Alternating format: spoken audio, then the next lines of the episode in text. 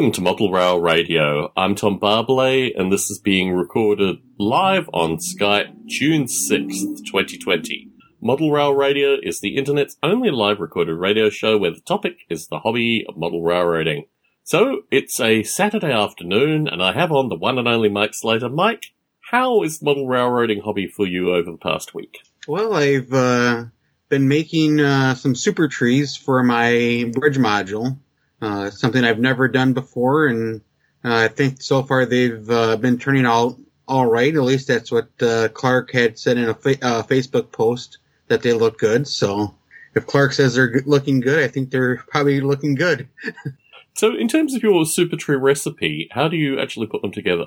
Um, I've watched a few videos and that on it, um, and I've also kind of looked at their instructions I initially bought a basic starter kit to experiment with, and um, I, give you a bottle of glue, and I diluted the glue or with water as per the instructions of the the bottle. And from what I've seen and understood, you uh, first kind of clean up your super tree armature. You know, there's like little um, I don't know what how to really explain it, and that uh, little flat. I don't know if they were leaves or that's kind of interwoven and, and attached to the twigs, and I've been removing those. And um, then I soak the super tree after I got it, have it shaped the way I want it. Then I uh, soak it in the diluted glue mixture uh, according to the instructions, and then I stick it in a piece of styrofoam and let it air dry.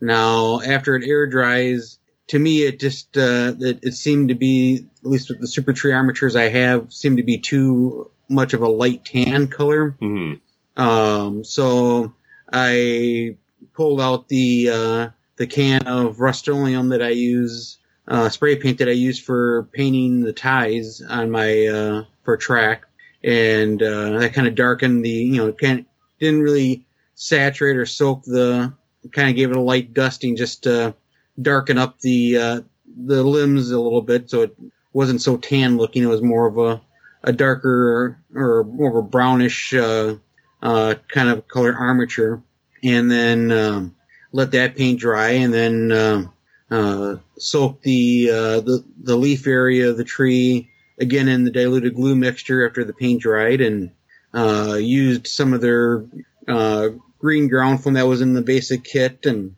then they, didn't look too terribly bad, but uh, after everything dried, it looked like there were some bare spots, so today I went to my local hobby store and I uh, picked up uh, some uh, Woodland Scenics uh, green fine uh, grass and then sprayed the uh, uh, the trees in it with um, the diluted glue mixture in a spray bottle and then kindly uh, shook um, the powdered uh, ground foam on top of it to kind of add a little bit more greenage to the trees and I think they looked a little bit better in that. From what I initially did. And then, of course, you get a little, little scrap bits of the super trees after you start trimming and add and, um, not wanting to try to let everything go to waste and add out of the box. I started walking around in, in the backyard and of course our, uh, one maple tree, uh, with the, the breezes we've had, little twigs in that have fallen out and some of those were small enough in diameter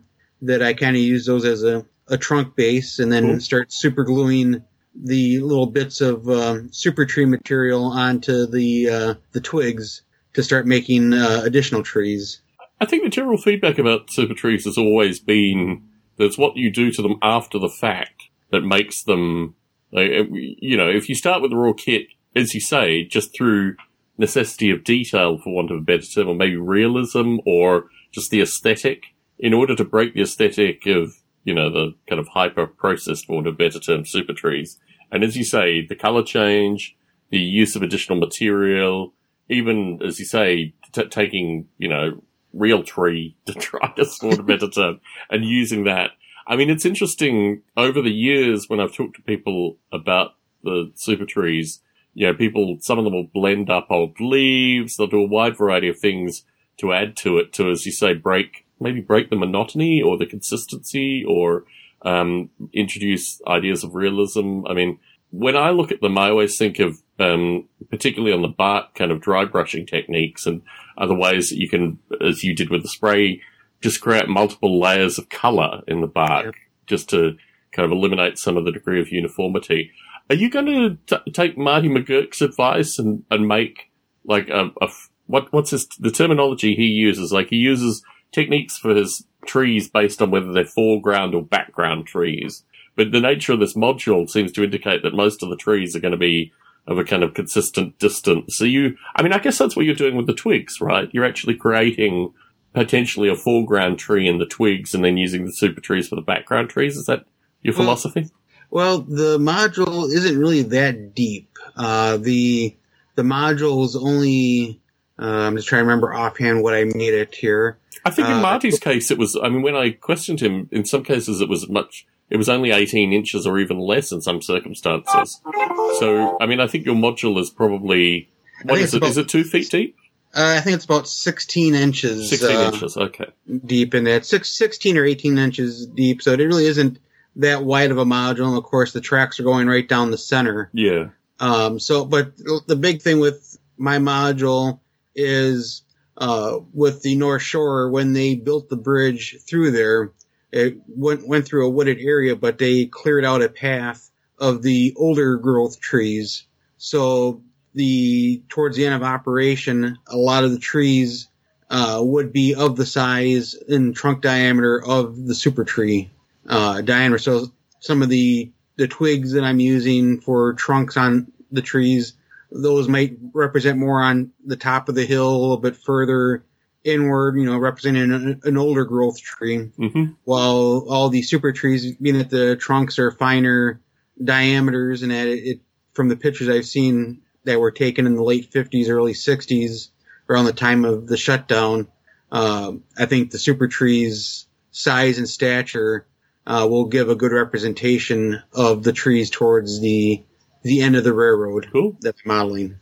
And in terms of super trees, is this, I mean, in terms of your module community, is there a general agreement that super trees are the standard that are going to be used? Or i i you said this is the first time you've used super trees as well, so maybe that isn't the case. I'm I'm personally looking at being that the, the pictures I've seen is a heavily forested uh, or wooded area that this bridge went through, and trying to do something that is low cost, even though the the big box of uh, uh, super trees that I just bought uh, today at the hobby store was in excess of a hundred dollars for the, the big uh, brown cardboard box that the armatures came in. Yeah. But uh, when you start pricing it out, if I were to buy uh, Woodland Scenic's highly detailed uh, trees, uh, you're you'd be looking at uh, between fourteen to twenty dollars a tree. So that would only get you about if I were to buy the Woodland Scenic's highly detailed trees, Yes. I'd have about maybe five trees. Yeah, certainly, certainly. It is interesting the the spread of price points associated with trees. I mean, I think this is why you know purists like Marty are you know strictly about the self assembly of trees because obviously, I guess if you have a process. I mean, we were talking to Luke Lemons uh, a few shows ago, and he, I, I guess, takes it to a different extreme. I mean, he's really you know looking at price point very heavily associated with the size of his layout.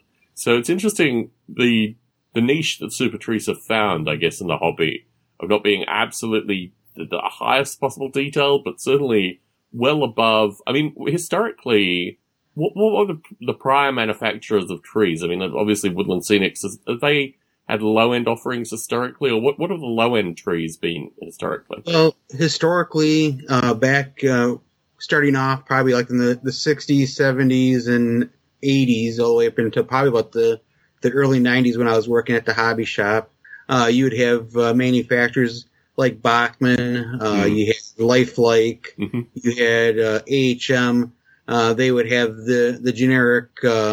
I don't know how you would describe kind of like the uh, puffball type Mhm. tree. Um, probably the the more realistic trees that Lifelike made that look more real compared to the other trees they offered was their plastic armatures with uh, wire that was molded in the plastic, and then over the wire they would stick lichen uh, onto the, the wire and that um, to kind of hold the lichen in place.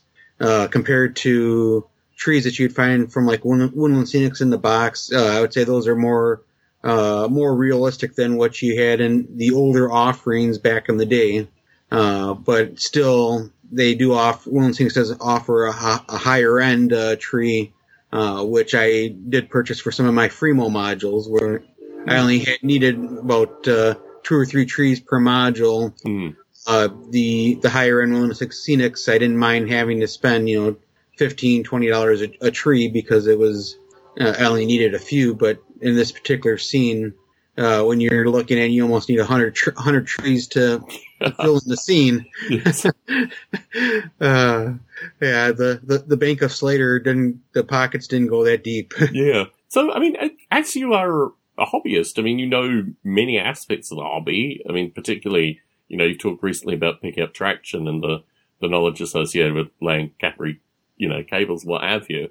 What, what would cause you to become a tree expert and start making your own wire armatures and doing this? I mean, would it just take like a lot of modules that required this level of forestation, for want of a better term? Or, I mean, what, what pushes you into becoming an expert in a particular area in this hobby?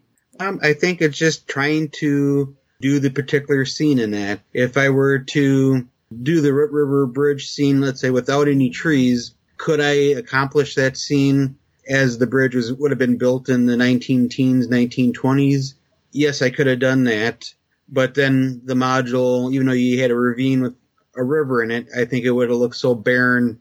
And um, uh, we're at least adding the the scene in its uh, later in life appearance. Mm. I, I, think gives it more texture and uh, a little bit more interest, and it would be a more photogenic uh, module for certainly taking outdoors and doing photo shoots with. Certainly. Well, I mean, it's already that, it's already that module in terms of the way that you're, you know, photographing it. And certainly I think the, the accolades that you're receiving, even as it's as a module work in progress, indicate very strongly that it's both a beautiful scene, but also something where people get lost in the scale of it and these kind of things. So it's funny, I have to constantly remind myself that it's not a huge you know, 50 foot long module, uh, because yeah. of the way it photographs. It photographs yeah. very well. So, yeah, I understand your, uh, your need for tree. But I think what fascinates me is the, the crossover. I mean, certainly we've had on particularly some Australians that are very big on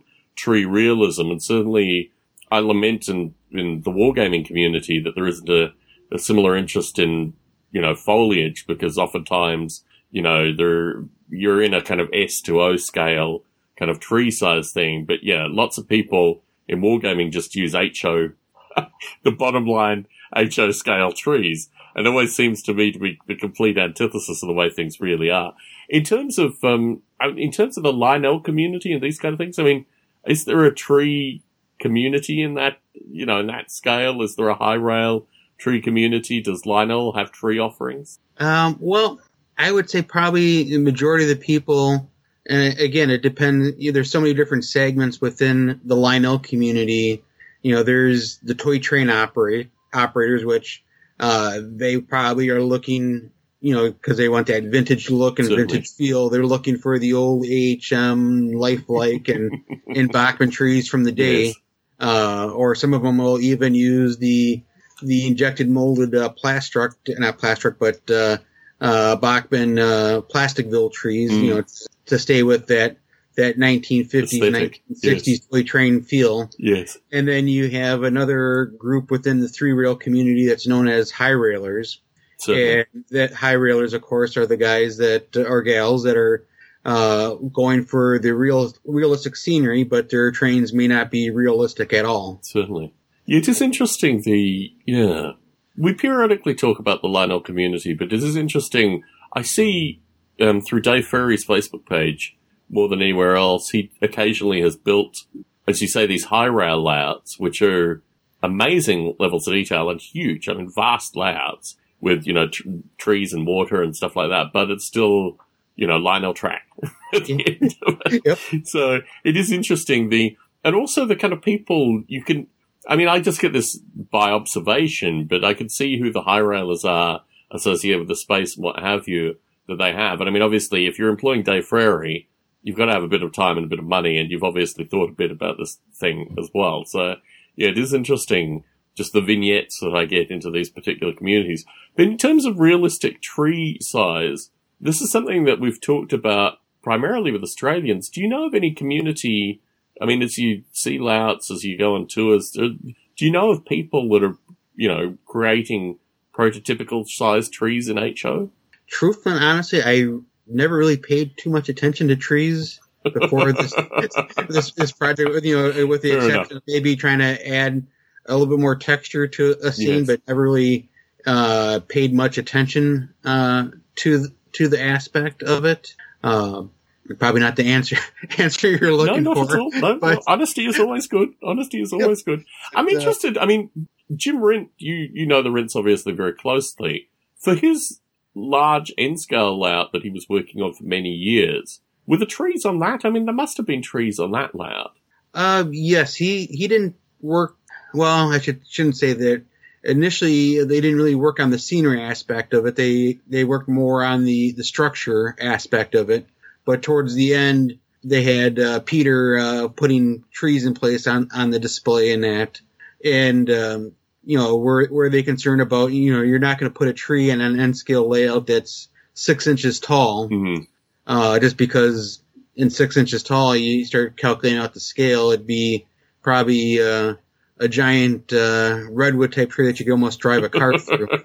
but uh, but uh, so you, you have to kind of what looks right, and there might be a few trees that I'm uh, working on the super trees that may not go on to the module, and that just because that by the time you would start figuring out the the scale of it, you know, they they're probably going to be too large for mm-hmm. the river bridge scene, but uh, they may work on another module down the road, or uh, they may even, uh, who knows, maybe go into like a diorama for uh, photographing some of my O scale models. Yes.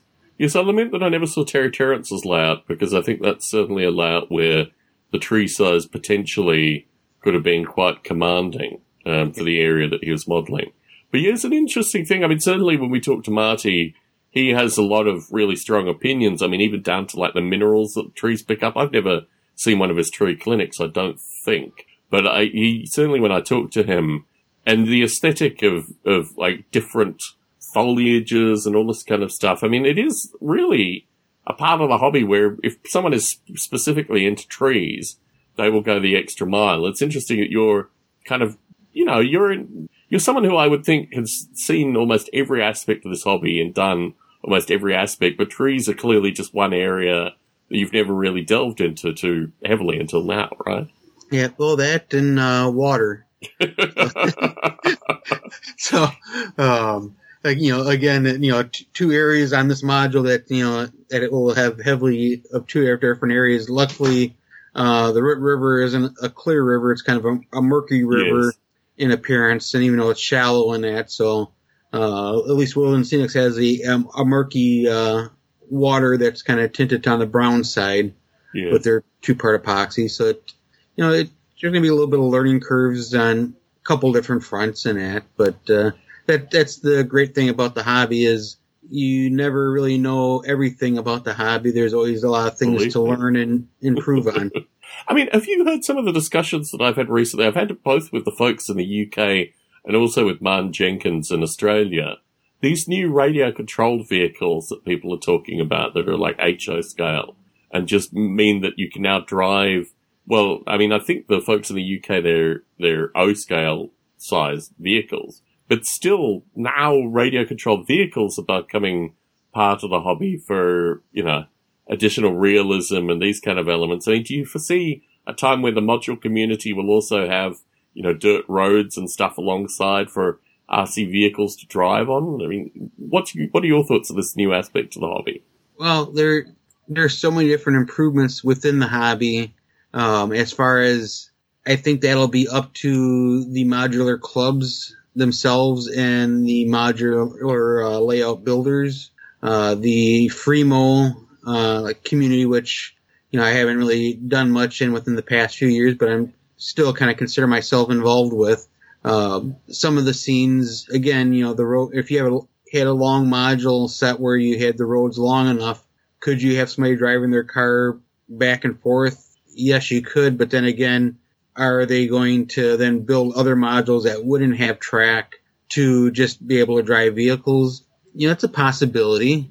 You know that uh, there's so many different interests in the hobby that uh, you know they could go. You could go there, but on the other hand, that's a whole entire another set of infrastructure that you have to worry about maintaining, and especially if you if you have a modular layout, you have to make sure that those joints are also smooth enough between modules for your roads that uh, you don't have any uh, issues in that. I mean, certainly when I first started seeing the videos when Martin Jenkins, well, maybe through Martin, maybe independently as well, I just thought the level of the soldering alone, just the the mechanical component to this thing, but also the electrical component, was so overwhelmingly tiny and just fiddly.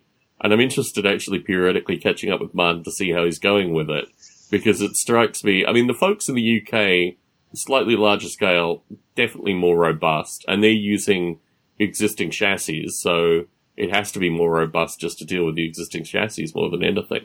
But yeah, it, it strikes me as very interesting that the, I mean, you know, historically there have always been, you know, ice skaters and uh, moving chickens and these kind of things. But now when you're dealing with infrastructure, and I think a lot of the, um, you know, potential for, you know, just general movement, like you've got some kind of crane that's offloading onto some kind of truck that's moving in a particular area within an industry you can have this kind of localized movement, which I think would bring interest, and certainly that's what the folks in the UK are talking about. But Martin is talking about like regular cars and having roadways with regular cars, and that is a very, uh, very different thing again. As as the fire truck again drives past my house. So it's in, in terms of stuff in the hobby. I mean, obviously we've talked quite a bit about your, you know, movement into the traction community. What kind of stuff is interesting you currently? Well, probably the four brass models that I just recently purchased. um, but uh, uh, there, uh, there's a few different things. You know, I, I just ordered a, a new Lionel engine. Um, mm. Uh, some may agree with or disagree with the uh, the paint job on it because it is a little bit political in nature, which I don't think we need to go down down that Fair road. Fair enough. But, uh, well, we will move on from this now. But uh, but uh, I don't know. I, I, think with me, you get to a point that um, when you have so much, it has to be really something different or odd that at least would catch my eye. Yeah. Uh, for for me to to go after. You know, there's uh, you know, looking at the, the latest after and offering of the the redone Amtrak uh, AM, AMD 103 uh, model of the P42. Mm-hmm. It's interesting. Um, I, but the biggest problem is I already have probably about a dozen of the previous releases that they did, and um, would I rather them offer the chassis with the upgraded motor and sound uh, chassis and that with the sound decoder separately mm. instead of full locomotive? In my case, probably yes, because I, you know, already have enough engine shells that I've already added additional details to.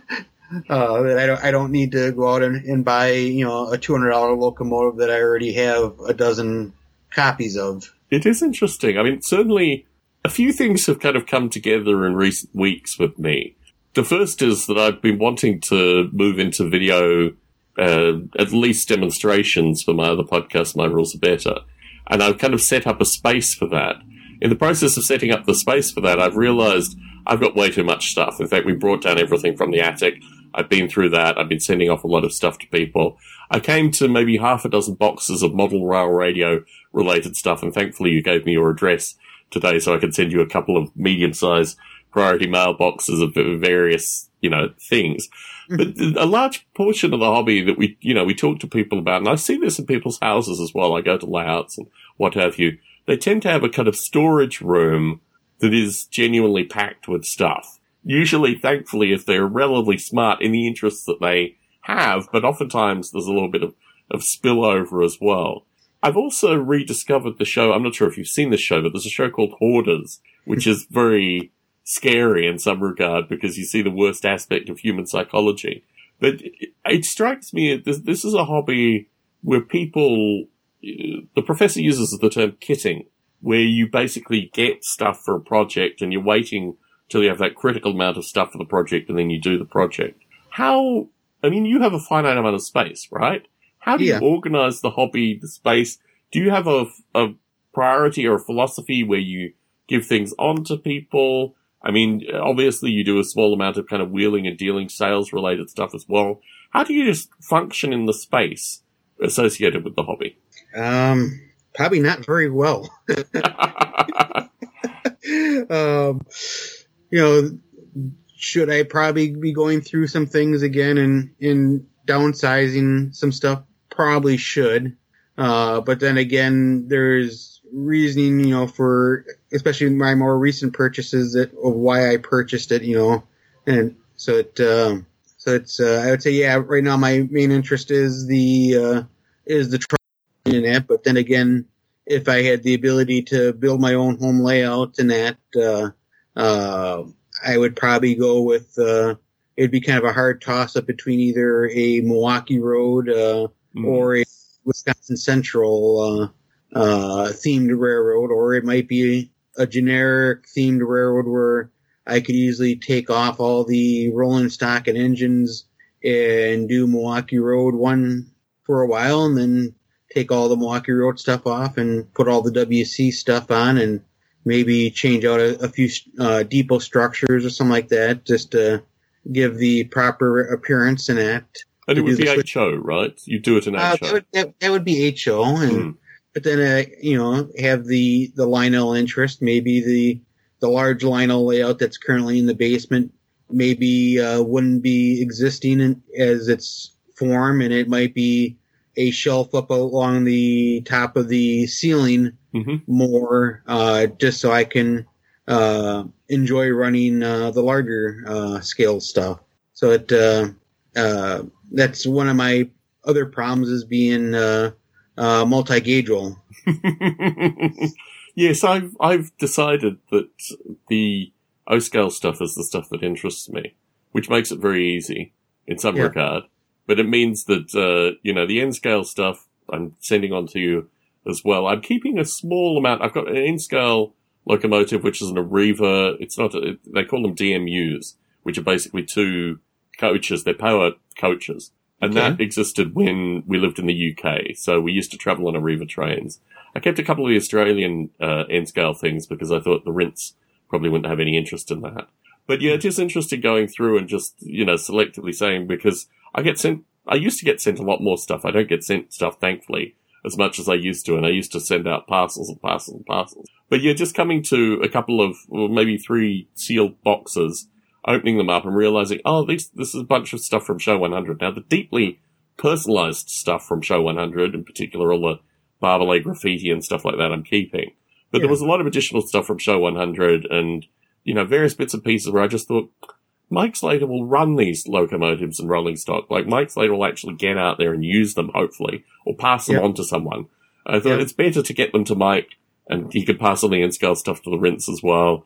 You know, Sure. get it used, right? I think Oh yeah, yeah, it's interesting the the nature of the hobby in terms of. Uh, I mean, I I know a few layouts locally where the folks actually are frequent as sellers on eBay as well because of the quantity of stuff they have. I mean, I've never been to Charlie Getz's layout, but certainly of the other layouts in the area, the I don't know, just the vast quantity of stuff that people seem to amass in this hobby is really quite overwhelming. Now, the background to this, aside from just having my podcasting room in a state where I can do video recording, is now my sister-in-law is coming to stay for some period of time.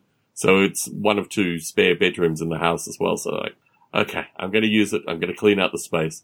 But it is interesting the nature of the hobby in terms of like, firstly, focus on a scale ideally, focus on a period ideally, focus on things around that because there's going to be enough stuff in that alone. Um, but yeah, this is an interesting hobby. We have on the one and only Mike O'Dorney as well. Mike Slater and I are talking about the the hobby store nature of the hobby. You seem to be relatively lean in terms of your approaches to the hobby. And I've never actually seen uh, O'Dorney, so I don't get a sense of your actual space. But I mean, do you have a policy associated with how stuff comes to you in the hobby? And you know, do you avoid you know hoarding tendencies and these kind of things, or maybe there's a there's a side to O'Donnell that I just don't know about. What, what are your general philosophies in this area? Okay, well, generally, I have to. Um, um, what I do is I have to finish something to make a space for something to come in. In other words, I think of my house as a giant shipyard where you have a ways where ships get built, and then you have dry docks where these finished hulls can get moved into for further fitting, and then you have dock space where you can park a boat either on the dock or in a mooring to completely, you know, paint the rooms and put in the beds and all this kind of stuff.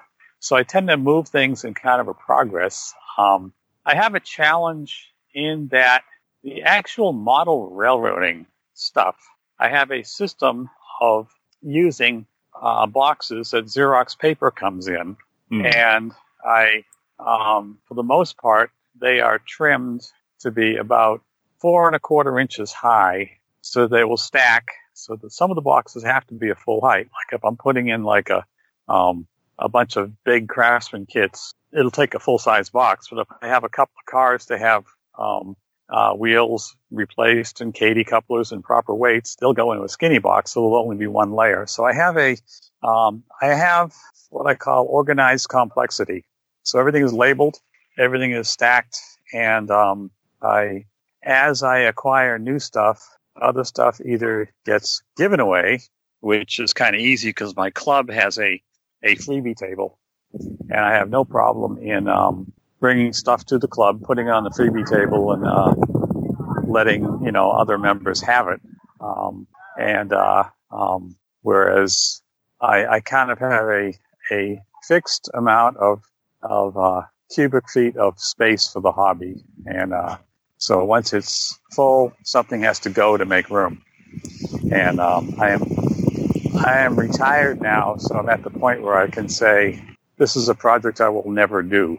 Um, and uh, like for example, I had this brilliant idea of making a make and take clinic, making vacuum cleaner cars.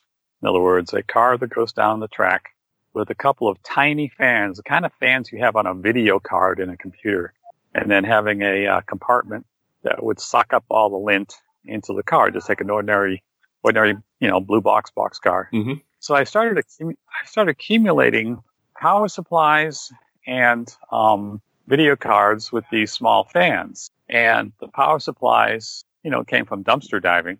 The power supplies and, this, and the video cards, I managed to accumulate probably about, um, I would say about, oh, nine of them or ten of them.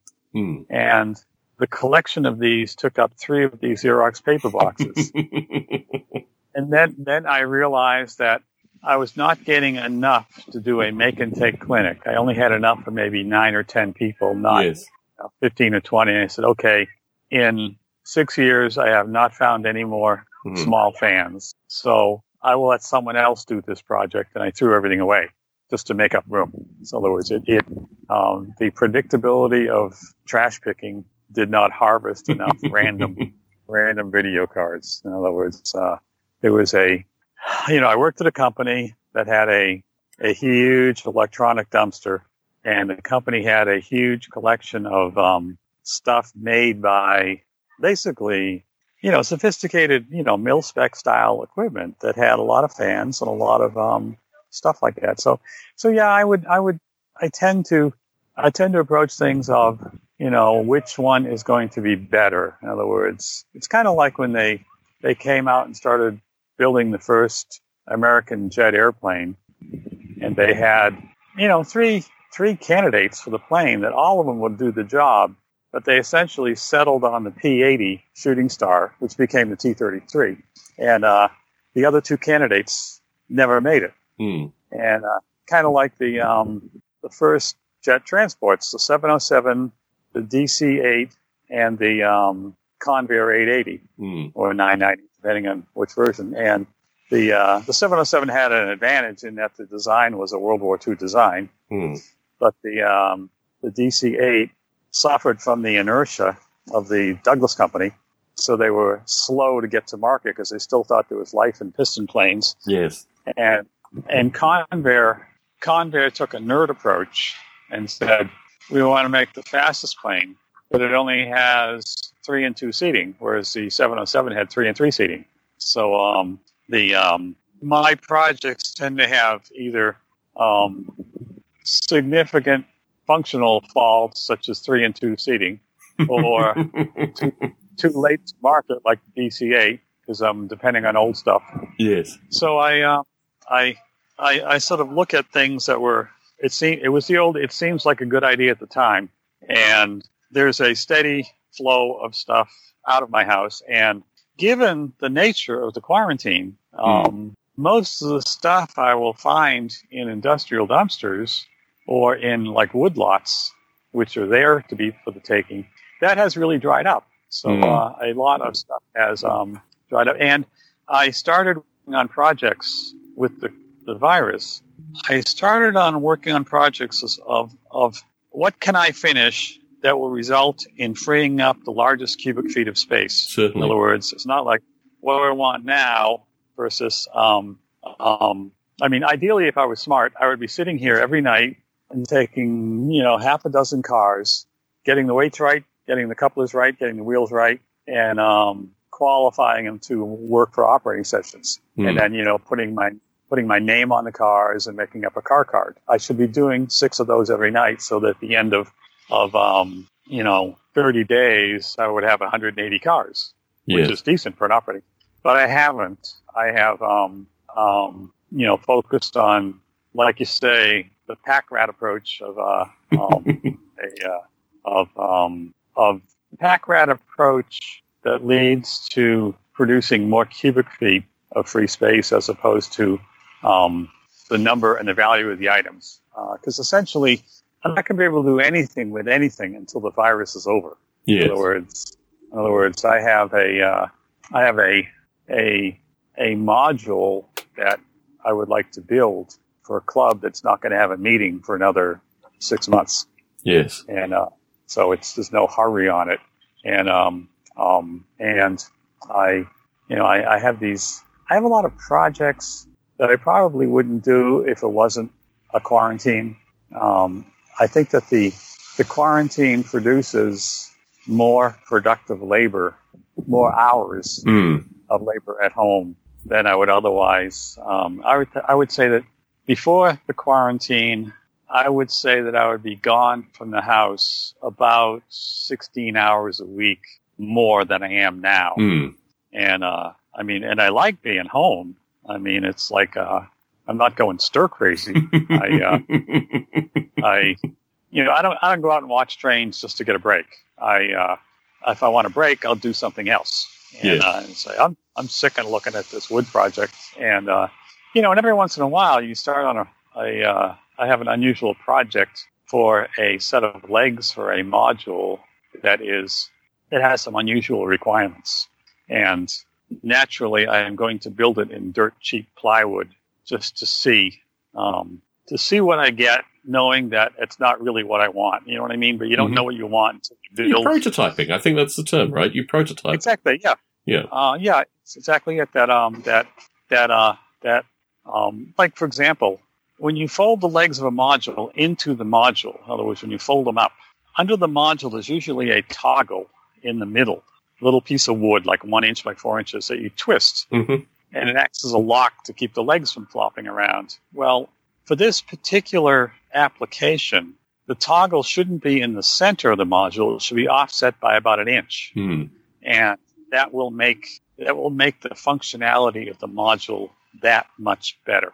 Now it's it's kind of a lot of nerdliness that I'm talking about. But as we get into the show, I'm, I'm going to put this stuff online, and you can kind of see what I'm talking about. In Hmm. other words, um, it's like, uh, um, oh, um, you know, it's like, um, it's kind of like I knew an architect who designed a house, and he liked to cook and entertain, and he started with a fork. From the fork, he built drawers of a certain size, and the drawers of the certain size became a ki- became a kitchen of a certain size Mm. and then from that became a house. And uh, so he basically optimized everything starting from a fork. And some of these projects are like that. I start with, um, you know, I start with a, a, a small piece of wood, and everything expands from there to to fit a function. I guess what I'm saying is that I have done enough different modular shows with enough different modules Hmm. that I'm trying to make every module do at least two things well. In other words, it'll work with one club or another. Mhm. And then I say every module should do two and a half things. and the half thing, the half thing is, will this module get me closer to my master model railroader? In other words, Interesting. Interesting. In words, Okay. or one other thing I'm looking at is that um, track occupancy. And I'm using modules to experiment with a lot of really weird ways of determining track occupancy. The usual things like current detectors and resistors on wheels Mhm. and photo cells that either point up, hmm uh, photo cells that reflect infrared, Certainly. a photo cell and a source that look across. In other words, you have a little building and a pile of yep, logs. yep. And, and yet I'm going into even more nerdly things such as these, you know, these little rangefinders, like the Polaroid rangefinder on the camera, the little Yeah, so things like that. I'm trying to make work, and uh, I um, I I worked for BART. I worked for a railroad, and BART worked um, on a track occupancy system where not only did you enter a block and short circuit the rails, it would measure the resistance and determine where you are based on the resistance. In other Certainly. words, if you got 100 ohms, it meant that you were a quarter mile away. If you got two ohms, it meant you were 50 feet away. Certainly. And I'm, and I'm trying to replicate that in HO with a number of mechanical and electrical um, techniques. And I'm also trying to, I'm trying to build modules that will accommodate signals which are easily damaged by hands. You know, in operating session, you usually knock them over. So I make them held in place with magnets. So if you knock it over, it just falls over and you put it back. Um, or um, they're semaphore types, which you can a you can see in the daylight. In other words, you don't have to squint to see a, an LED when it's kind of not, not so much direct sunlight. But even if even if you're in under under a canopy and you're outdoors, there's enough ambient light that you can't see some of these lights. And also, some people are colorblind, so uh, having a semaphore makes for signals that work with colorblind people. And the long down the road, way down the road, is replicating the. Uh, I don't know if you remember the uh, the old Operations Roadshow, hmm which Mhm. taught um, timetable and train order, and essentially, it had to be huge. Yes. You had like a 48 A hundred feet long in some cases. I think the one I finally Yeah. saw was a hundred feet long of these modules. Right. And uh, so a lot of your modules are very happily used as fillers. Yeah. Hmm. In other words, if somebody says to me, Can I borrow four of your modules? They don't have to work. All I need is four modules worth of straight track to Certainly. separate two towns. And, uh, and that's all they have to do. They don't have to do anything smart. They just have to work. Can we talk Yeah. a little bit about this? Because certainly the notion of modules in flux, you've talked about you getting modules from clubs, you've talked about building new modules. Obviously, you're passing modules on. Do you have a, I mean, you talk about fixed limitation associated with spa- space of these boxes, but do you have a, a rule that you only ever have, say, 12 or 20 modules in your home? Or, I mean, wh- what's the logistics associated with creating these modules? You do refurb as well, getting the modules out to people. I mean, there just seems to be a, a relatively constant flux of modules. Well, um, it's like this. This is a very weird analogy. However, today is D-Day, and today is the day that a lot of landing craft landed on the beach in Normandy. Now, they had some benefit in the fact that um, they had a plethora, they had a shortage of landing craft, but they had no shortage of big boats. So they could send landing craft to the beaches easily. However, in the Pacific Theater, one of the challenges was you didn't have an England right next to you. You had basically a thousand miles of Pacific, and then you had to launch a, say, four landing craft from a destroyer. And part of what you ate for dinner on the second day was determined by how big a box of food would fit in the hallway of a destroyer. And when you go down the hallway, every once in a while, there's some pli- pipes or plumbing or bulkhead of the ship or structural element, which meant that what would normally hold a box of meat would only hold a box of flour. So um, the food would get passed through the hat through the doorways onto the landing craft as it get loaded for launching, and it had to be in a linear fashion. And a lot of it was it was you know it was scheduled in the hallway. So a lot of my modules are like that, where my ultimate my ultimate parameter is a a 48 inch by 30 inch footprint, and how many modules can I stack up? Even to the point where I have thought of designing modules that I call matryoshkas, where you have a very large grain elevator on the top one, and underneath it is a slightly smaller three story station that pokes up through the hole in the bottom of the module above it. So as you stack up these modules, they are stacked in a fashion that they, they may be only like two or three inches apart, but the tall buildings fit into spaces in the module above them. So, uh, so that is how I, I, I basically limit myself to four stacks of 48 by 30 inch modules. So, uh, that's my, my ultimate limit. So that means you can stack them and wheel them around in the garage, and you can probably stack them about six feet high. So I am fundamentally limited to probably um, four times um, four times six or seven. So I'm probably limited to 28 modules. Plus, I have one area that's a zone for things like corners and turnbacks and loops and you know weird things.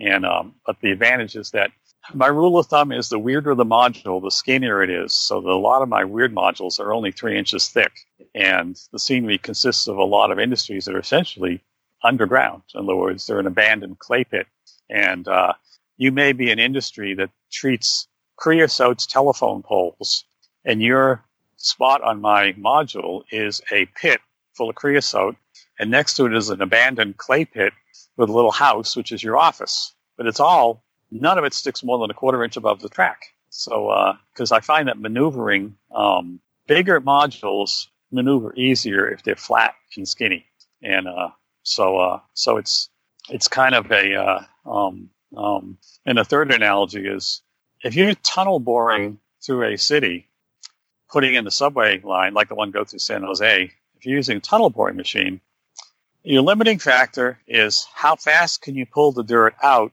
of the underground, and how fast can you send in the concrete pieces for the wall or the tube of the you know the assembly of the tunnel in. In other words, you have you have a you know a, a traffic jam getting stuff in and stuff out. And uh, um, I have often thought that um, that tunnel boring could be done by having a six inch pipe of epoxy concrete that you pipe down the epoxy and the hardener that form a rigid concrete and it goes into a shell that essentially folds up like a like um, origami. And you unfold it and you fill it with concrete and you cure it right near the boring face, so that you're actually making the curved segments for the tunnel in the tunnel, and you eliminate the traffic jam of finished tunnel pieces going into the tunnel. That's that's my you know mechanical, electrical, um, chemical, and software matrix solution for how to make tunnels work faster. So I, I look at I look at my modules and say, what am I doing mechanically? What am I doing electrically? What can I do with software? And you know, what kind of glues, fasteners, chemistry, chemicals, and things like that make these things compact enough to really enjoy. And, so, uh, in terms uh, of the modules as you've described them, I mean, do you have favorites within that? Do you have ones that you know are going to be in flux? Do you I mean, I mean, I'm interested in just getting a sense of the logistics. You're mentioning, you know, 20, 30 odd modules that you have comfortably yep. plus additional ones. Of those, yep. do you have favorite modules that you can never see parting with? Do you have modules where you've learnt something in the module that you'd pass them on to other people? I mean, I'm interested in just how you kind of logistically work through, like in any given year, would there be, you know, four modules that you'd give away four modules that you'd work on? I mean, what, what kind of ratio of the shift happens within these modules as well? I would say that basically in any given year, two modules get given away. And I, um, I, I did just that with the European, um, and, uh, you know, so much of this hobby is driven by people. It's when you come right down it, model railroading is driven by the people you're doing things with. I had two European modules that formed a city in Belgium, which is a city that was in part of the Battle of the Bulge. It was significant there. It was mm. the hmm. farthest, the farthest big town east or west that the uh, the Sixth Panzer got, and um, it was a town called Trois Ponts, three bridges, mm-hmm. which means if you got three bridges, you hopefully have three, you know, combat engineers to blow them up, mm. and uh, um, and they did. And uh, so the, the module meant a lot to me. However, um, and it was in Belgium, which Belgium is one of those countries where my sister said, You would like Belgium. She went to Belgium, came Mm. home, and said, You would like this country. And I said, Well, you know me, so I'll take your word for it. And I do. And uh, so I, unfortunately, the, um, the European Club went through a phase where the club was pretty much centered on the peninsula, pretty much San Carlos all the way up to about um, basically Daly City. Hmm. And these there was five or six people that were key players in making the club work. Hmm. And all of a sudden, in one seven month period, they retired, they died, they moved on, they got divorced, they sold their houses, and that core of of people vanished. Hmm. And it took it took the European modulars a good four or five years to replace all the skill sets of all those people. So, uh, so in that case, the modules kind of sat because we really didn't use them much. Because I mean, we we had we had years where we would have in a 365 day year, we would have the module set up about close to 200 days Hmm. out of 365, and then it plummeted. It plummeted to about 17 or 18 days, you know, at the at the bottom, and they were heavy. And because I basically learned that I really like mo- working on modules upstairs in my house. So 80 pound modules don't go upstairs well. Um, I I even designed a little mechanical foot type machine that would walk up the stairs Hmm. with the mod.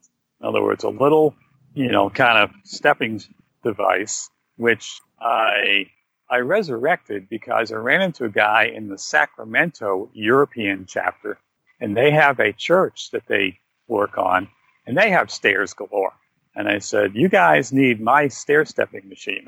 so, uh, you know, you stick a um, you stick a Makita drill on it, pull the trigger, and let the thing walk itself up the stairs. I mean, um, you know, uh, if I got an 80 pound module, I don't care how slow it is to go up the stairs because I don't have to pick it up. All I have to do is sit there and hold the trigger. And when I run out of batteries, I got plenty. And, uh, so, so I mean, it's like, um, I guess I am sufficiently gadget savvy. Um, although model railroaders tend to be gadget savvy, I think I can, um, put it this way, I can give anybody a run for their money. So the And, British uh, modules, sorry, the European modules specifically, there, were, Yeah. there was flux in the club, so you realised that you had to give those away. Right. Yeah. And So, were, uh, the, were they two? There were two modules that created this Belgian town, the Three Bridges town. Right, exactly, yeah. Uh-huh. Now, um, they were one of the first modules ever built for the club. They weighed 80 pounds apiece. And, um, and the other thing was that we, we never really developed operating systems, operating sessions well with the European modules. Um, when the club went into flux, um, the, um, you know, the club went into flux as kind of a project. You know, whenever a club is in a lull, it's a great time to go through and refurbish and replace old modules. And uh, I mean, when you got a mod, when, you, when you're exhibiting, you know, half the time, you don't have enough time to throw away a corner and rebuild a new one. Well, during this period, they did throw away the four corners and did rebuild them. And what I wanted them to do when they rebuilt the corners is to put industries on the corners and have four spur tracks that uh, trailing point spurs, and because you really need, if you're gonna have a module, you're showing it to the public a lot. You kind of got to have as few facing point switches as possible. You have all trailing points, you know, two thirds or three quarters, because you don't have to worry about derailing. So anyway, I said, "Can you- can you put in, can you put in some curve switches and have some industries? And the guy who was doing it didn't like operating, so he said, "Nah, I don't want to." So, um, so the the the evolution, the, the collapse of the club also was the collapse of the operating sessions. So I, uh, um, it was one of these multi-front, um, you know, happenings that I said, okay, this is, you know, the, the potential for this to be what I thought it originally was going to be isn't really going to happen. And, uh, um, you know, you, you, you know, there's an old saying that you, you have to propose an idea eight times for it to get traction. And, uh, um, in many of the clubs I've been in, that has been true. That, uh, um, I have brought up an idea. Uh, well, a classic case right now is the Golden Spike in the NMRA local. Um, I had been pushing the Golden Spike for like three years now, and all of a sudden it took off. And, uh, and I'm not saying I'm totally responsible for it, but I think that if you bring up an idea and somebody else has the idea, and I don't care who gets the credit, I just want the solution. And uh, um, um, so uh, when I first got in the European Club, there was a huge push to do operating sessions, and uh, um, that that went away when the bulk of the people who lived in the peninsula went away. They were they were the critical mass to make it happen, and uh, now we have two or three of us in the East Bay who want to do it, and um, I have I have visions of making some European modules that are lighter and handier and have spurs for operating sessions, and uh, and they would work with the existing module people. So I, uh, but they're like my not my present wave and not the next wave, but it's the wave after that. If you know what I mean, it's like the third wave of, of construction, and certainly, and it it's it's an idea more than a um, you know I have no wood for it, I have no track for it. Um, I don't even have a um, um, a uh, a track plan, mm. even a track plan of the main line.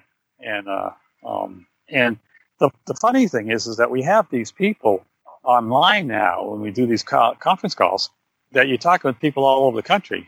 So we had 117 people on the uh, ETE conference call last week, and I brought up the idea. I said a long time ago there used to be a standard for a narrow gauge, a meter gauge that ran along the back of the module. In other Mm. words, a a come three inch in, inches in from the back. like a And forced I first- compression as well, right? So- Yeah. yeah, Exactly. Yeah. Yeah. Forced perspective. Yeah. Yeah. And uh, and uh, that was that was mentioned when I first joined the European guys, which was probably ten years ago. Um, they uh, somebody mentioned that that that standard exists somewhere, but um, the problem with European modules is people love standards so love standards so much that there are so many of them. So um, if you go around the country, um, not all the modules work with all, and which is fine. I mean, modules are essentially a local item. You don't you don't build a module with the idea of making it work within a module in Boston. yes, And uh, so, uh, uh, but I, I think that, uh, and I think that, um, I think that the opportunities nowadays to have these vast um, Fremo style, you know, 400 module layouts, um, those venues I think have gone. mm. And um, so I can remember at uh, Portland they had one. hmm They had another, they had another one recently, and uh, um, and Fremo is nice because you uh, it's free. In other words, you you only have to meet the track, and uh, anything that, that has to change, like leveling, can be done with shims and you know boards and stuff like that. So uh, and it's DC, so uh, um, so it's it's it uh, it's you know some of the modules become kind of put aside until things change Mm. and because I have an I have an attic, and I can stash stuff in the attic that may not get used for four or five years. Like Yes. for example, I have I have a uh, you know these crossbuck signs you use for conventions to say layout tour, hmm and uh, um, well, I have a, a template for spray painting them. And uh, the front of it says railroad tours, NMRA, and so forth. On the back of them, when you're leaving the layer, you look at the back of the crossbuck and it says, "Check your pockets. Please don't take car cards." Mm. So I have I have these all these templates, and they're in a box in my attic, and uh, they get dragged out about once every once every five years. Certainly, And, uh, yes. and uh, it's hard to get to, but I mean, I only got to do it every five years. So, uh, but uh, um, They're interesting you know. spaces, attics. I mean, that was my my sense with ours was that it had just become like another place where we kept things, and the things that we kept there were probably things that were better in front of us rather than hidden away. So, with some discipline, I took everything down from the attic. I mean, we've got a couple of bits of luggage and stuff up there. But what I found through that was duplicates that I'd actually forgotten about and repurchased a number of things. So it was quite embarrassing to see that there were, you know, two generations worth of attic stuff that had duplicates in it. But I guess what interests me with regards to your stable modules, I mean, obviously what happened with the European modules makes perfect sense because, you know, that's a community which is basically moving on. But in terms of Yeah. the, in terms of the other modules, I mean, you, do you anticipate that every year you'll receive two to four modules that will require refurbishing, for example, or how does that work? well, I think that we have a rule in the club that if you exhibit in the, in front of the public, your module has to be finished, has to be scenic, has to have a, a drape, has to have everything done. But for an operating session, there's nothing wrong with a piece of plywood and track. So, um, and people do that. You will, somebody will come into the club and say, I got a new module.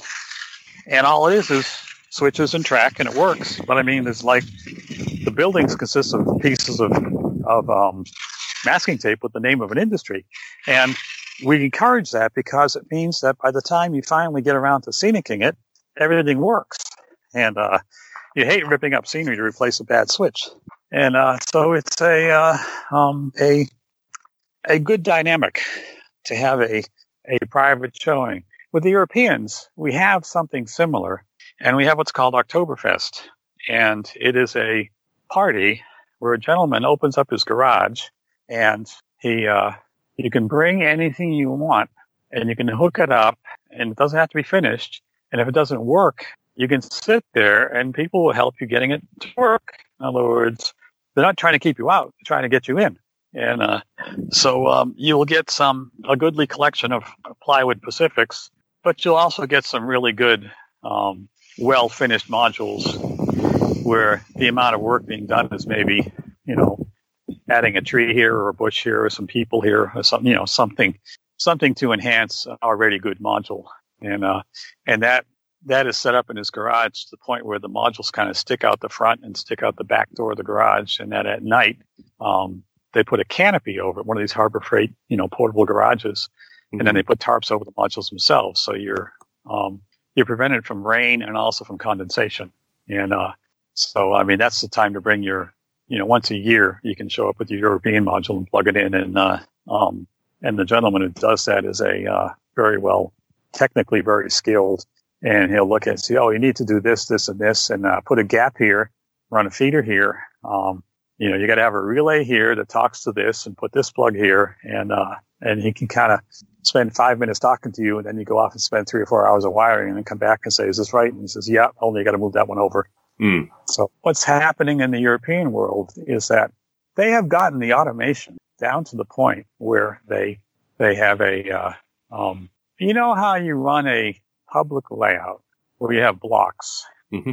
and when a train comes to a point where it has to stop, because the next block is occupied, it goes when the next block is open. Well, the problem is when the train stops, it just bam, it stops. It mm. doesn't slow down. It just stops. Well, they've reached the point now where it does slow down. So it, it slows down and kind of pulls up to a station or pulls up to a signal and kind of a gradual, you know, realistic slowdown. And then mm. when the next opens, so that automation exists in the European modules. Um, I, um, I, I have thought of creating automation for DCC where essentially when you talk to your DCC locomotive, you're sending a packet which has an address of the locomotive, a command to the locomotive, and a checksum. Now, mm-hmm. the the algorithms are well known because they have a thing called DCC plus plus, which is a homebrew DCC group. They make their own um, they make their own throttles out of mm. Arduinos. So I said you could permanently mount that in a layout in a module where the first time a train enters a block, this module would say, okay, who are you? Because there's a command you send to the locomotive that says, identify yourself, and it talks back to you. And then it says, okay, now whatever your speed is, cut it in half and cut it a little more and cut it a little more. So, I mean, it could be done automatically. So, I mean, again, that's, that's kind of a, um, to me, to me, the next move in the NMRA is to be more a Silicon Valley based technology focus, if you know what I mean. so, Dave I mean, but in terms of OpenLCB, well, look, I mean, Dave Falkenberg and I have long-standing discussions associated with this. I mean, I think OpenLCB, I agree in part. I mean, I think OpenLCB, these kind of influences, obviously, you know, the nature of Geordie and co, the the radicals, for want of a better term, that come into the NMRA will perturb it without question. But yeah, I think it's interesting the yeah the the notion that it's these people that are actually, which I think is probably the metaphor that you're using for associated with being a Silicon Valley, you know, enterprise. But yeah, it right. is it is an interesting Anyway, continue. I'll let you finish that thought, Mike. Well, yeah. Well, basically, um, the uh, the Coast Division has been heavily focused on the auction. Hmm. We have an auction at every meeting, and it's it's kind of sacred, and uh, it's been going on. It's how we raise money. Now, to me, I have no great heartburn of driving to an NMRA meeting and paying five dollars so they can rent a hall. In other words, here I am driving, you know, maybe two gallons of gas. There's six bucks. So what's another five? If I want a coffee, it's three or four bucks. So what's another five? In other words, it's it's what it costs to do business. So uh, I would like to see more of a node of Coast Division grow up around the. Uh, maybe I ought to join the Silicon Valley Club and just do that because I think you can get an operating membership for like what five dollars a month or something like that. Yeah, I, look, I mean, I I pay for three memberships a month. My view is, if you want in on my membership, I'll give you one of my three, since I'm never there, but I still pay for three a month. So yeah, I mean, if, if you're interested in attending, I'm pretty sure, um, you know, Dave Falkenberg or uh, Richard Murphy will be able to, to smuggle you in. Um, yeah, I, I don't know what actually happens with all these additional memberships. Look, we, we have on Clark Kooning. He has a topic. Oh, good. I, I wanted to get to him, Mike O'Doherty. It's been a pleasure chatting as always. We will talk modules Oh, yes.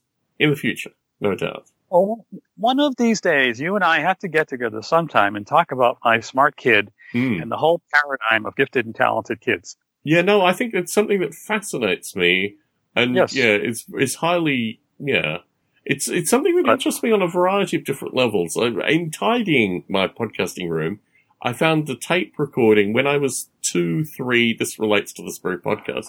I used to interview people, and my Uh-huh. mother very proudly kept one of these tapes, or at least passed it on to me. And it's me at two and just after two and a half, before three, but not quite there interviewing my uncle, and I think there's a there's a phenomena associated with when you when young children realize that they have to have a kind of contributing, asking questions, interaction with the world kind of view, and it was certainly something that my uh, both my parents, to a lesser extent my father, but my mother very firmly was. You have to ask questions. You have to be present. You have to, you know, explore and have an interest. And yeah, I discovered this tape as I was tidying today made me think of Model Rail Radio. Michael Dorney, we will one day. If you come to one of these meals, you were supposed to come to the last meal. I was looking forward to having this conversation with you. Unfortunately, I think you were ill at the time, but you didn't make it to the Narragansett Convention, so we'll do it sometime. Yeah, I didn't make the Narragansett convention. Yeah, that was kind of a that was a confusing time. We can talk about that too. Anyway, so uh, yes, I will catch you the next meal. So, Wonderful. uh, uh, and, uh, I'll even, talk to you even if we sit in a park. Okay, talk to you then. Take Hello, care. Clark.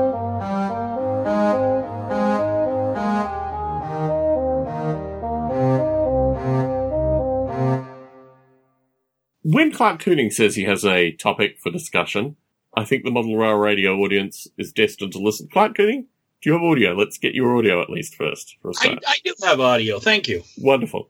Um, what is the question? What is the topic? What is the idea well, that you want to promote it's here? it's it's a sad it's a sad thing actually. Hmm. It's it's um I knew a fellow who I've known him for several years and he since passed away. Mhm. And now we're disposing of his railroad stuff. Hmm. And I really come to, and I was looking at my stuff, and we Mhm. were talking, a couple of other fellows were talking about the stuff. And about if you're a model railroader, and I hate to say it, but as you get up in age, uh, and I know Charlie Getz, who is a uh, lawyer, has written about this in the NMRA. Um, a number of people have talked about it, about disposal of your model railroad equipment Hmm. um, after you're no longer using it. Hmm.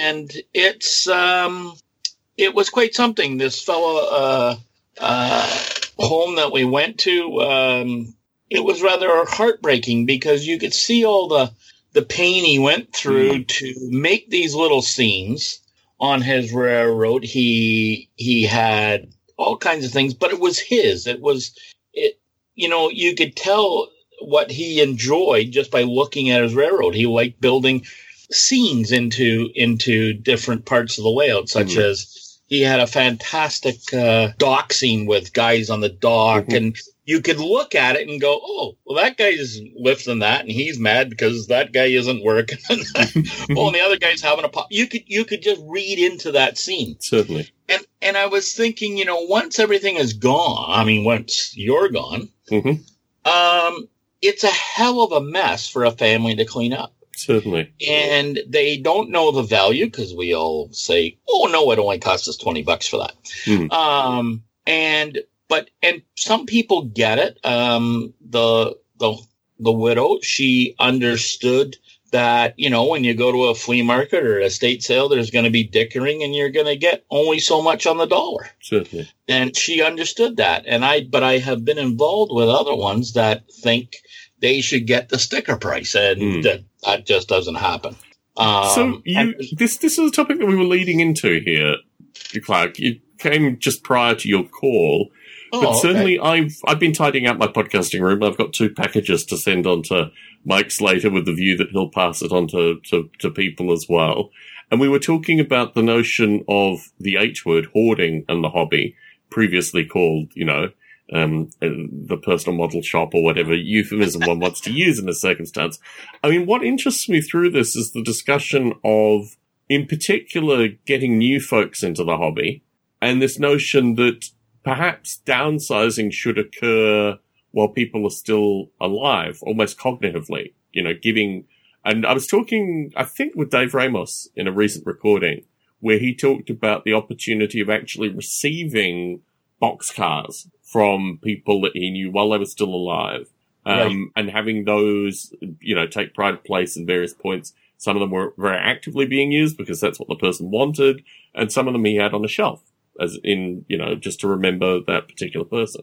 And I think it's something that we've talked about periodically that certain prized items, be they, you know, locomotives, rolling stock, or in some cases bridges or other scenes have come from, you know, folks in the hobby. Um, certainly Dave Vaughan, for example, in the Washington DC area has built a layout on other people's layouts. Um, Ros Flint, who periodically appears on Model Rail Radio, who's part of um, Jim Gifford's broader crew, built a layout from four separate layouts that uh, she had acquired through various means over three decades. So there is a culture, although it's a very small culture within the hobby, associated with moving these things on before people pass away.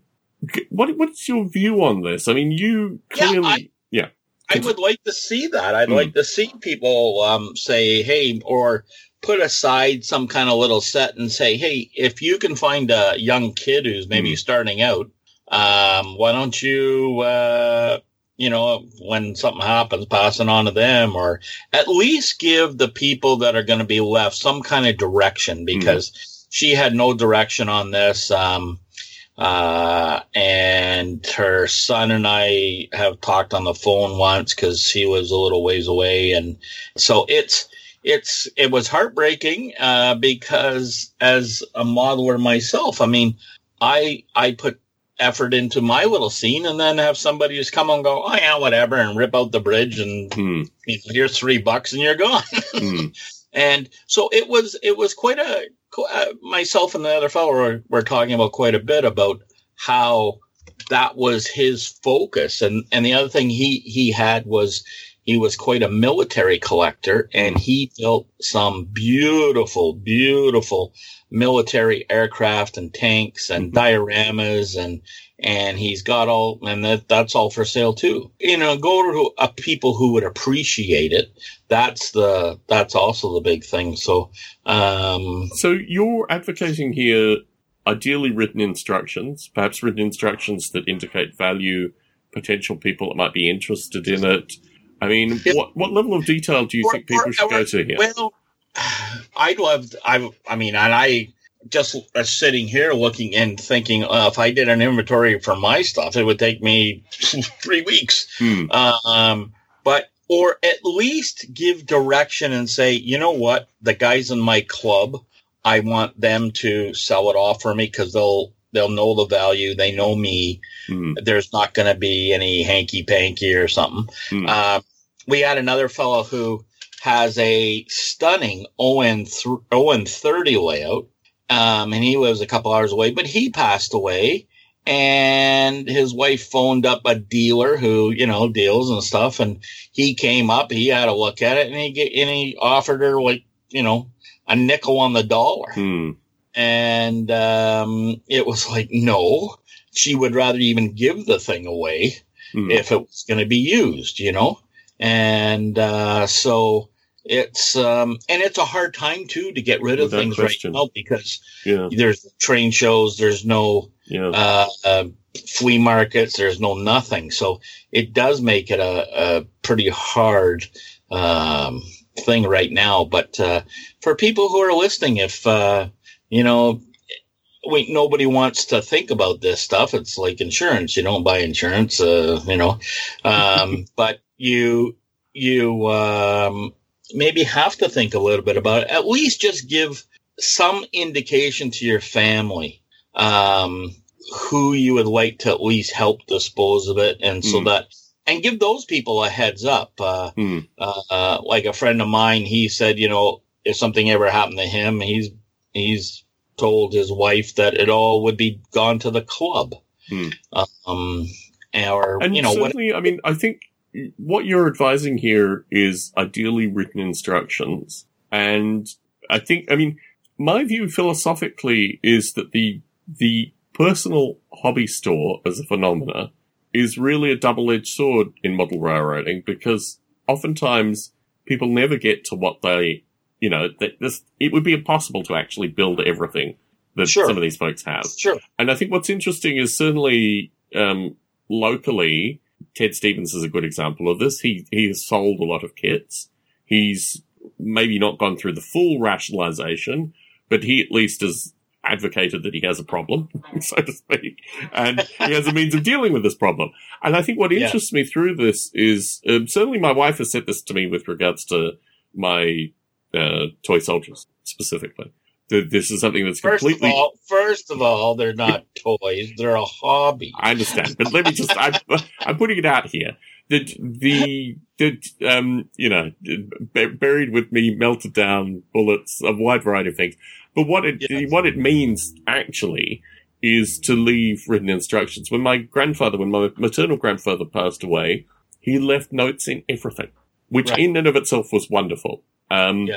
it saved his, um, my grandmother, his wife, a lot of heartache, but also it meant that you had the note with the thing. So, Right. for example, you know, certain records were left to me, keep the note. Certain books were left to me, keep the note. And um, although um, his collection of matchboxes, which was very overwhelming and required a lot of, I didn't keep all the matchboxes that he gave to me, but you know, it required some of that aspect. But he was very mindful associated with giving these, you know, written things, and I think that to me has been a gold standard, um, which I'm not in any way adhering to, although I try to, I try to certainly pass on a lot of stuff as well. Um, but now in particular, it's very, you know, I think people are thinking a lot more now about these Mhm. things Yes. because of the current circumstances and also, um, you know, the nature of just the crisis that's going on currently. And I think it's interesting that people, in being mindful about it, should probably start allocating some of their free time, if they have it, to creating inventory for a start. Yeah. To, as you say, identify people. Um, and in particular, you have done this on many different occasions, Clark. I know that you, um, both in your former location and also as you described now, are all, are actively involved in these circumstances. You probably more than anyone I know in this hobby, um, have been, you know, called in because I think you're, you're known for whatever reason for being trustworthy and these kind of things. So, I mean, your experience has, this has been a, you get maybe three of these a year, right? Well, um, when I was in uh, the South, I was probably approached three times a year. Yeah. Up here, at not quite as much because we just don't have the volume of Certainly. modelers. But um, it's certainly um, it's a hard thing, and Mm. and you know, especially when you know the modeler and you go and you remember him talking about you know this car, and I gave him a problem, but he was able to get it to work, and you kind of go, "Oh, cool." I know in the South, this the and we've talked about it before. The Maple Leaf Mafia group. There was a fella who um, we really got along, but he was quite an older fella, and I was asking him one time about building a car, and he basically brought out a kit, and he had the same kit, so we had two kits, and I built the car with him Hmm. The way sort of he does it. Hmm. And when uh, he passed away, kind of unexpectedly, his wife said to he had entrusted it to a couple of the leaders of the of the group that his wife said that this gentleman said Clark gets first dibs on that car because I left it on his layout because I wasn't particularly in that scale Hmm. and uh, and so when the they auctioned off to the group before they sold it sort of worldwide. And they said clark you have you know first dibs and this was the price that stan wanted. For you basically just wanted the cost of the kit. Hmm. you know and uh and i said well that's fair enough. And i and i said i would like to buy the one stan built with me. Certainly. and they said certainly no problem. And uh, so i have both of them here at at the house but i don't even i'm not it's they were on3 and i don't actively model on3 but, Certainly. Yes. um, so i i i appreciated that though i you know and um, so things like that um, i think it's important for us as modelers especially as we get older and with current things well even young guys uh, you know stuff happens unfortunately and Hmm.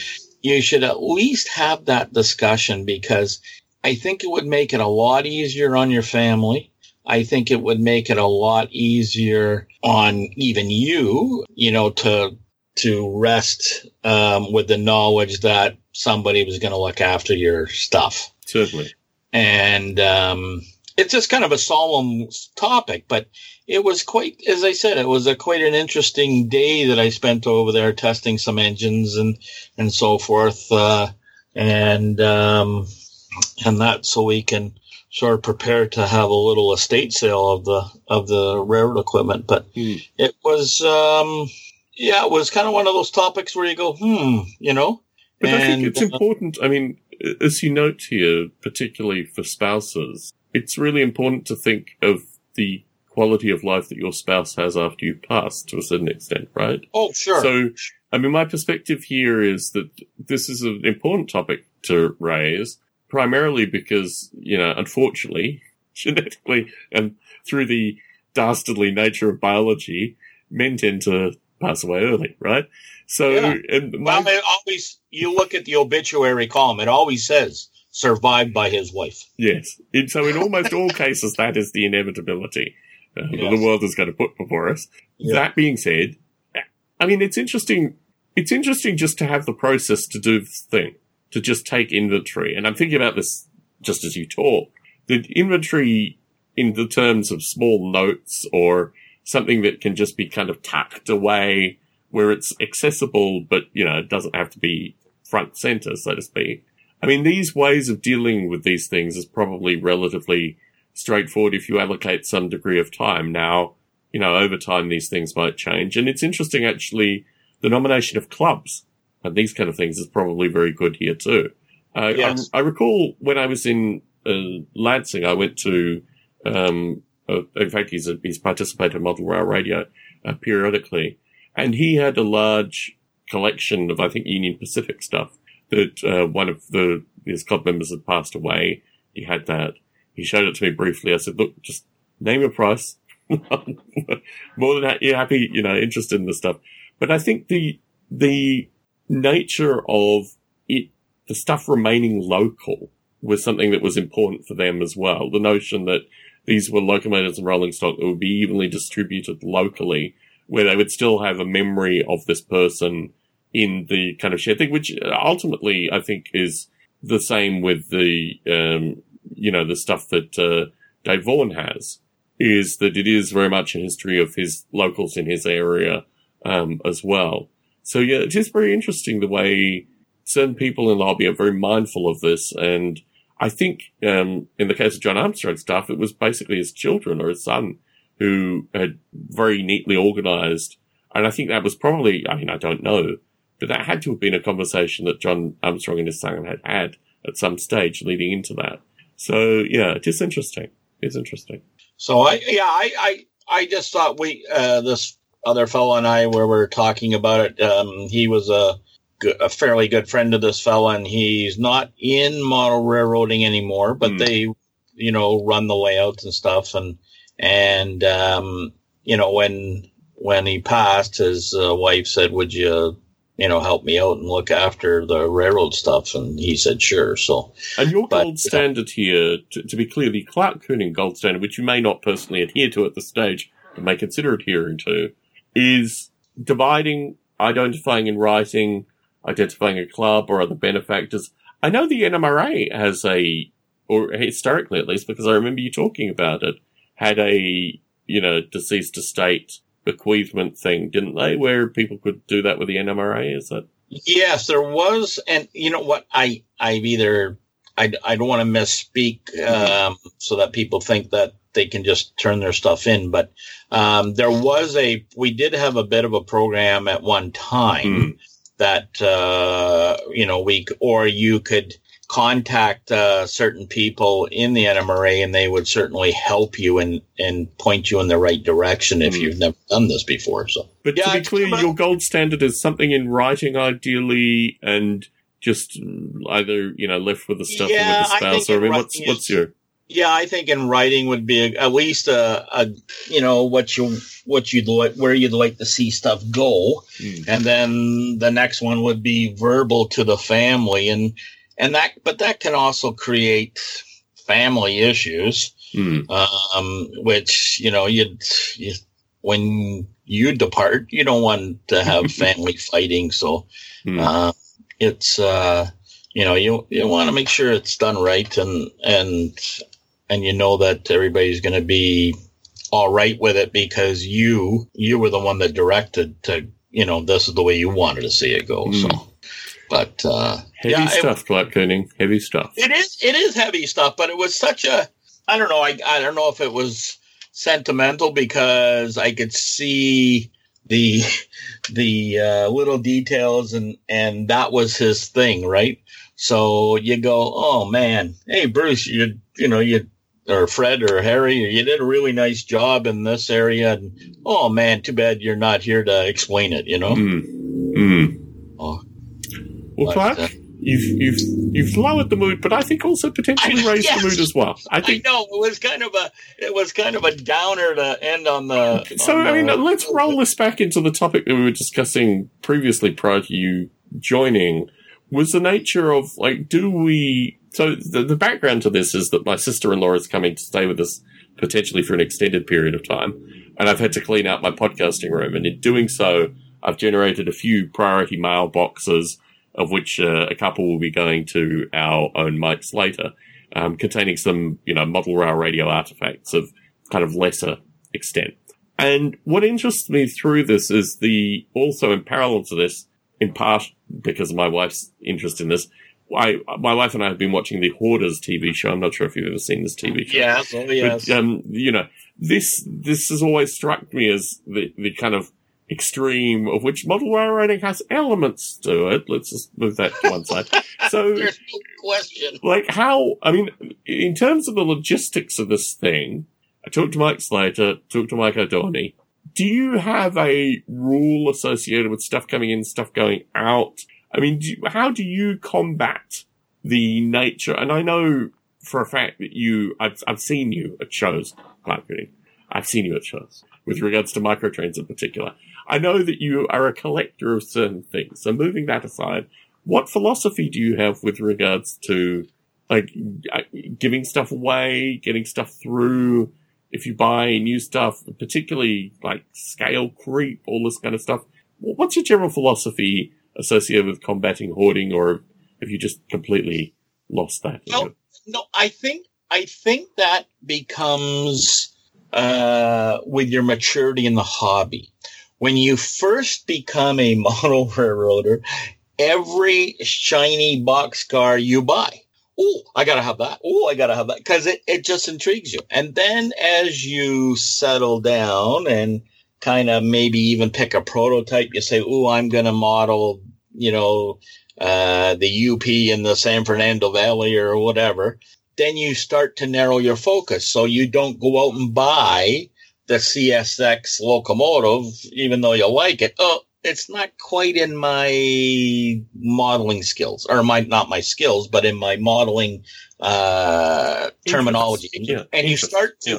and you start to back up um in what you buy which is good Mm. um on the other hand you do find stuff and you start buying like crazy or you go into another skill like i have Mm. but um, so yeah, you do. I think as you evolve, things become a little bit more clear, and you start to um, walk back from from just buying everything. So uh, naturally, I think that happens. The you know the in and out type of thing. Mhm. Now, um, I I have been sold sold off a couple of things that initially I thought would fit into my layout Mhm. and where I was going, but it it's changed and my my ideas have changed. So I've sold stuff off and I bought at one point I was on a tear of buying the big uh, auto racks and especially Intermountain ones because they have the see-through grill and all that. And you know, in a hobby shop, well, here in Canada, they go for about $130 a Mm. piece Mm. To have a nice little uh, my idea was to have two trains sort of uh, one east one westbound uh, as through trains in this and you know at sort of eight to ten cars each Mm. all of a sudden you're at 20 cars well um, i did a- acquire all those over time but now it's not what i'm really doing so Mm. um, so I have sold off a few of those, and some were really nicely weathered. I spent some time on them and that, but I, but that was fine. I sold them off and bought um, something that was more relative to to what I was doing. So I think that happens through maturity of. So of your the- logistics are associated with wheeling and dealing, basically. That if you Yeah. buy something, you know that you're going to sell it off at some stage if you get out of that particular interest. So Well, yeah, you t- I, I don't, uh, you know, there's a few things that I, I have not sold. Uh, you know, I was an SN3, I think, even when we first met, and I was going to ask you about that. I had quite a bit of it, and Yes. I still have quite. A, now, I did sell off two of the PBL engines, and they were quite expensive. But I Hmm. have, I have one engine. Actually, I have two engines left, and I have almost all my cars, Hmm. and I have almost all the buildings. Um, now, eventually, I because I don't see myself getting back into that. Mhm. Um, eventually, I'll probably, if the opportunity uh, um, strikes, is to be able to sell them. And uh, um, I think our friend out there in uh, Minneapolis, or no, I'm sorry, uh, Minnesota, or maybe he lives in Wisconsin, but the Mr. S scale out there, Michael know who I'm talking about. Uh, maybe he would like some of my S scale stuff that uh, is not narrow gauge, but buildings and so forth. Hmm. So, but um, yeah, that just happens. I think you, and of course, uh, when before I retired, I was buying stuff in anticipation of not having any hobby shop within eight hours of me and wanting to have it there. So when I went to go do something, I didn't have to wait for a week for stuff to be mailed up. Hmm. And that has worked out pretty good. But Mm. I've started to go, well, why did I buy this? I, I really am not going to use it now. Hmm. So, um, selling that stuff off, um, I don't have a lot of heartache. Now, some of the N scale stuff, I mean, I, I was also big, uh, N scaler. Um, I pretty well have everything in N scale. I, I, I've kept it. But then again, I also have a few T-TRAK modules. So Hmm. I do use them. Hmm. Um, but, uh, yeah, it's, uh, hoarding. Yes. Well, my, my sort of downfall is structures. I love structures and, Hmm. um, I'm probably looking at 75 unbuilt kits right now. So, Hmm. um, yes, it, I guess the biggest, uh, the first step is to admit you have a problem. Very good, Clyde. Very good, Clyde. With that, let us conclude. Uh, let's conclude this uh, episode of Model Rail Radio. A pleasure chatting as always, and uh, yeah, I think certainly written instructions, leaving written notes. This is uh, this is the Yeah, takeaway that I've got from this discussion. at worst, at worst, give some verbal instructions Hmm. to a couple of people, and um, and you know if you think your your club or your uh, monorail friend is gonna um, ask him, you know, ahead of time, like, will you do this for me? And Hmm. and um, that way there's a lot of trust built up in that. So anyway, let's uh, on that note. Um, I hope uh, all our listeners are safe and enjoying the beginning of summer. I know we certainly are here in northern Ontario. Hmm. Um, the uh, the black flies are almost gone, but the mosquitoes um, at the airport were landing. So Very good. it's They, they they were requiring flight traffic control. I think is the uh, oh, some of them are pretty damn big. yeah. Always a pleasure chatting, Clark. Thank you very much for calling in today and uh, and furnishing us with an interesting topic. Well worth discussing. Thank you. Thank you, Tom.